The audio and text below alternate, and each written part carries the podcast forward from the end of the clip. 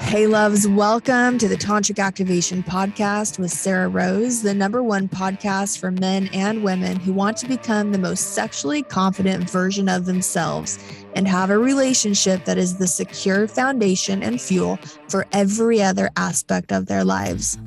Tantric Activation is for anyone seeking to optimize their potential. My name is Sarrah Rose. I'm a world renowned sex and relationship coach and the founder of Tantric Activation. On my website, tantricactivation.com, you can find information about my men's and women's coaching programs. On this podcast, I'll show you how to tap into Tantra to take control and transform your life into one that you're passionate about on every single level. Let's jump in. Hey, loves, welcome. So glad you're here with me today. And today, the topic of conversation is going pretty heavy. So sometimes we'll go a little bit lighter and, you know, just talk about eating pussy and all that fun stuff. And sometimes, you know, we got to really go deep into uh, these things that are holding us back so we can really be free of them and and get to the fun stuff right? Because how do you even get to the fun stuff if you got all the shit holding you back? So today we're going to talk about deconstructing failure and divorce. And divorce is a it's a heavy topic right? It's not something people really like to talk about. It's like kind of this dark cloud of divorce over things. Um, but i really want to break down how divorce so often feels like a massive failure for many people all right? I feel like it's just getting heavier by the second. First divorce and now i'm talking about failure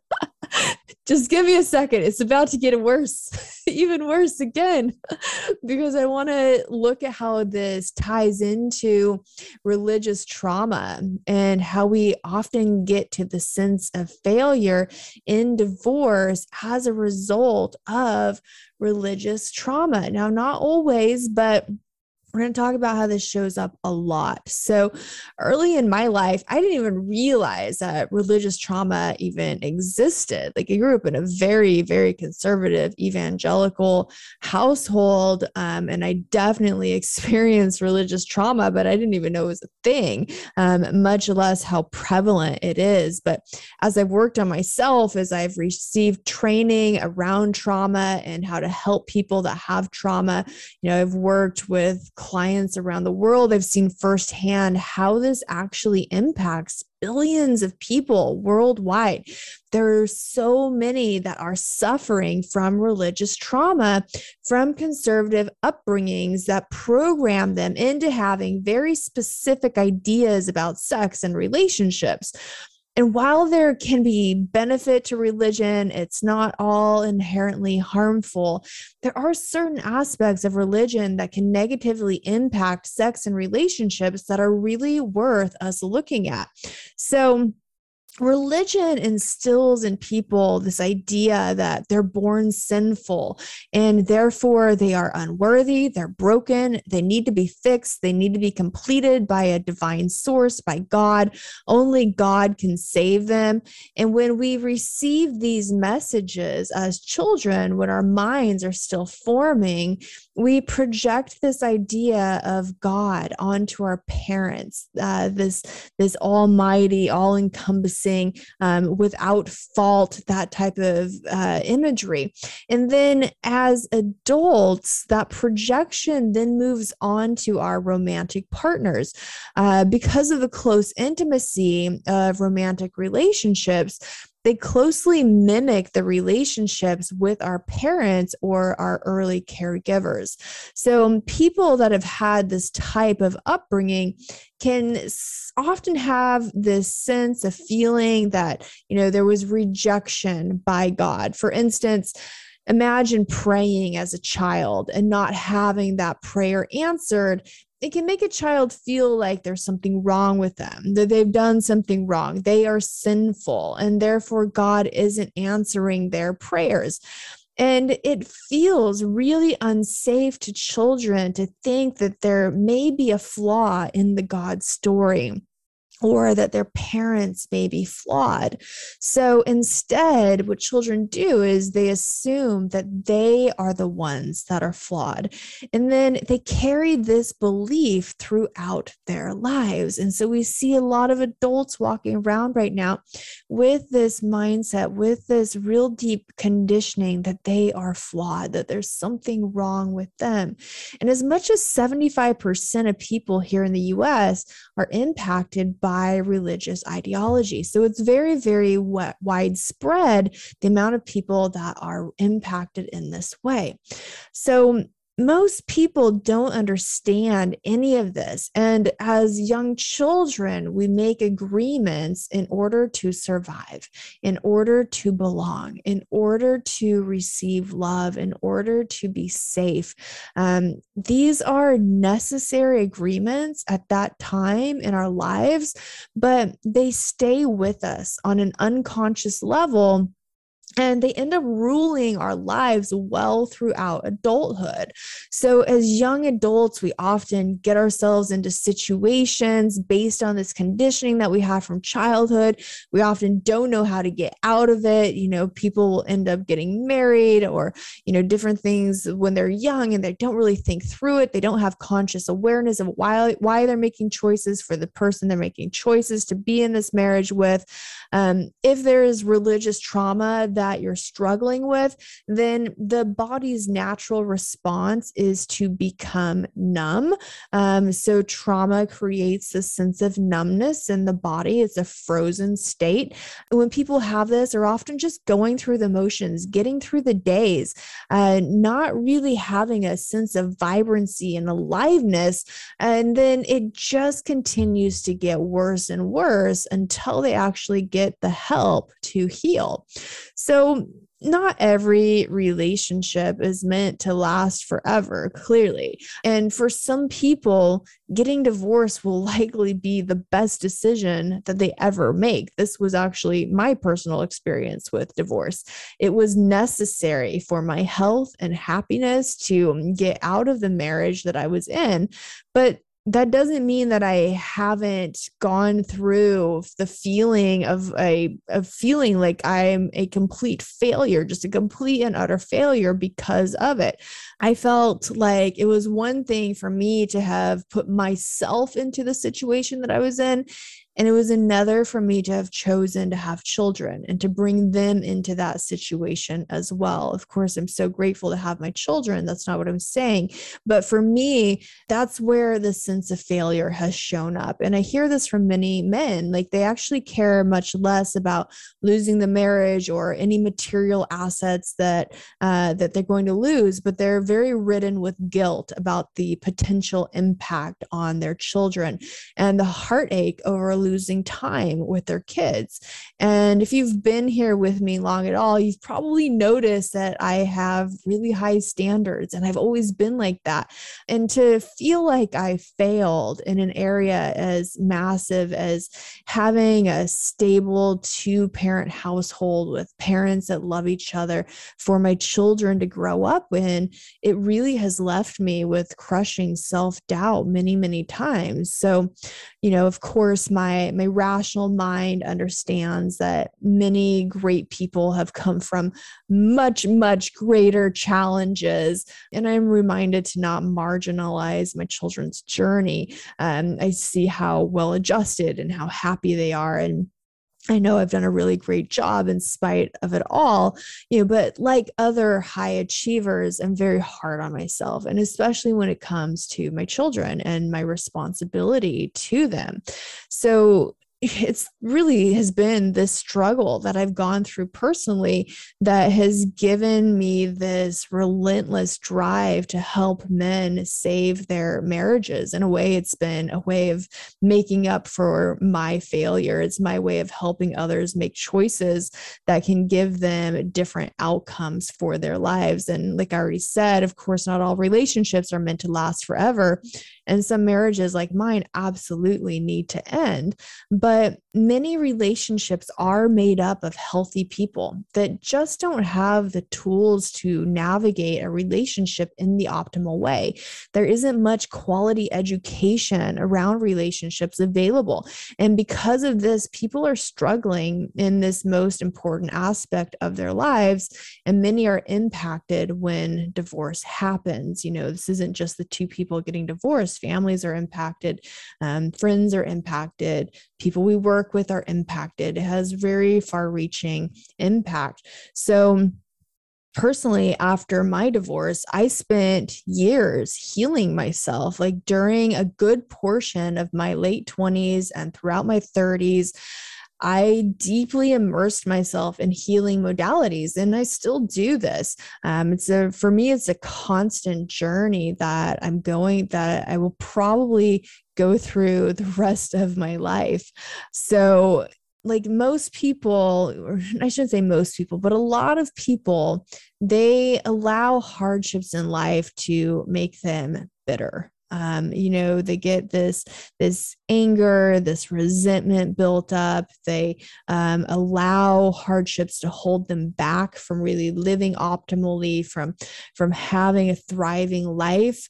Uh, you know and then there are the the people that cho- choose make a different choice for their life. They're the people that say no like i'm going to grow from this hardship. I'm going to learn from this hardship. I'm going to choose to become a better person person because of what I went through, you know. And when I look at my life, I I totally see so clearly how um how I got the uh, I got lucky in this life on so many levels, so much privilege that I have. And um you know doesn't mean that i haven't also experienced hardship but it's like how can i let these things that i experience hold me back when i have so much to be grateful for? And so i have chosen to use my hardships to make the world a better place. Um, and the techniques that i learned are what i use to help men heal themselves when they come out of a divorce. Divorce leaves many men without direction. Like, guys, let me know if I'm wrong, but having a woman in your life is a pretty fucking amazing thing. Uh, as a bisexual woman, I was actually having this conversation the other day. I was like, you know, as a bi woman, I've experienced both, and I love having a man in my life. And, you know, guys, men, you're amazing. And, you know, you're also really fucking lucky to have women in your life. And I've experienced that firsthand as well of like, oh my God, like women are so fucking incredible. And so when you've had this experience of having a woman in your life, and then you know, you come out of a divorce and you're you're out there and, and maybe there's some relief at first of, you know, the ending of something that was bad, but for most men, there's actually still really a desire to have a woman in their life. Uh, there was actually recently a study done, and the the men surveyed were asked, you know, if they they want they were men that were out there dating, and uh, they were asked if they wanted if they were dating for a relationship, did they want a relationship? And only 12% of men said that they did not want a relationship. So overwhelmingly, you know, 88% of men are saying, yes, I want to have a woman in my life. And so it's I often see men coming out of divorce and there's there's this void. They feel like they they don't have the same direction that they had when they had a woman. Um, their confidence is often shot. Divorce can be really really nasty, and the things that are said, the things that are done, can really bring a man down in his uh, sex life and just the way that he shows up sexually and in a relationship and with women. And a lot of guys don't know how to function optimally again after divorce. So there's this huge void in their life that maybe they fill it with unsatisfactory women or bury themselves in work. Maybe they drink more than they should. Like i've dated different men that i was highly attracted to and that i would have been interested in a long-term relationship with. Like men that are high quality men very big hearts very successful brilliant minds exceptionally well educated uh, at the top of their industries guys that i had great chemistry with. But when they've been divorced and they haven't done the work to heal what i've observed is that they they often just bury themselves in work. They block intimacy uh, or they use work and alcohol to numb their pain. And i've gotten to know these men and i've seen what is happening behind the scenes. And and it's really sad. They deserve more. They deserve happiness. And i wish that they would take the time to do the work to heal. What i saw was men that would would make great partners if, right? The big if, like if they decide to face their demons. But I do help men with this every day. I've had so many men come into my Man on Fire program and heal. They own their problems, they face their darkness, they become truly confident men, and they know their value. They attract high value women that respect them, that adore them. And I've seen many of the men that I work with after they get divorced begin relationships that are absolutely incredible and inspiring. So, how do we deconstruct this sense of failure and get to the root of it and heal? So, it's important to understand that most of the time, unconscious patterns from childhood are on repeat and we live them out over and over. Uh, when it comes to failure, each of us has our own story around it. And that story stems from a specific event in childhood, but it's even deeper than that. So failure itself is not actually the problem. The roots of failure are ultimately either anger, sadness, hurt, guilt, or fear. And then the failure is on top of one of those. But the actual problem is one of the emotions and it's showing up as failure. So at some point in childhood, feelings of anger, sadness, hurt, guilt, or fear became associated with failure. So maybe it was fear of not being loved or not being accepted if you failed at school. And now there's this driving force of fear to never fail at anything. So I see a deep sense of unworthiness in many of the men that I work with. The unworthiness drives them them to prove their worthiness through success in their careers, but they're feeding a bottomless pit. It's never enough. The angst never goes away. So, outward success never feels good enough without doing the work to love yourself unconditionally and to know that you are worthy of happiness the work that I do with men helps them bring these patterns from the subconscious to the conscious so that they can be healed and so that they can be free and no longer live feeling angry, sad, hurt, guilty, and fearful. So, healing the original story, healing the root emotion will free you. And living with self sabotage patterns is completely unnecessary. And yet, so many people do it. When you get to the root of your problems, you can eliminate them rather than trying to avoid them. When you suppress them, they just become larger and larger and they control your life. And guys, listen, you deserve to be happy. And the women that want you want you to do the work to heal. How disappointing was it for me to have to walk away from men that I was into because they hadn't prioritized this part of themselves. And from what I hear, they're still single and just saying, but they could have been with me. so if you have any doubt about whether or not the work that I offer will make you more attractive to women, there's your proof right there. A healthy, integrated, confident man is sexy as fuck. And that's why I do this work, guys. This is what women want. This is what women are desiring. I see every day the men that I work with how amazing their relationships are. Like when they start these new relationships after coming out of a divorce, it is fucking badass how incredible they are.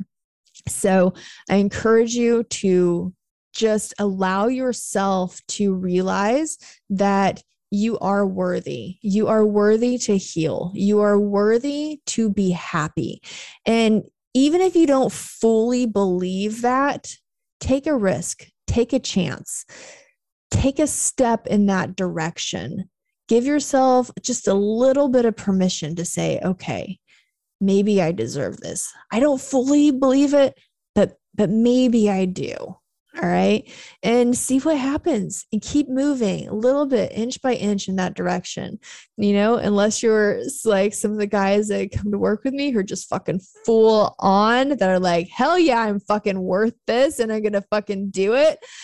That's badass too. I actually love that even more. But either way, just move yourself in the right direction and just get there. However, it takes you to get there, get to that place of knowing that you deserve to be happy. You deserve to have love. You deserve to have an incredible relationship with the woman that you adore and that adores you. You deserve to have epic fucking sex whenever you want. All right, lovers, peace out. Big kisses. I'll see you soon. Hey, it's Sarrah again. Thanks for listening. Make sure you check out the links in the show notes for everything we discussed in this episode and to find out more about how you can work with me. Until next time, lovers. Down tonight.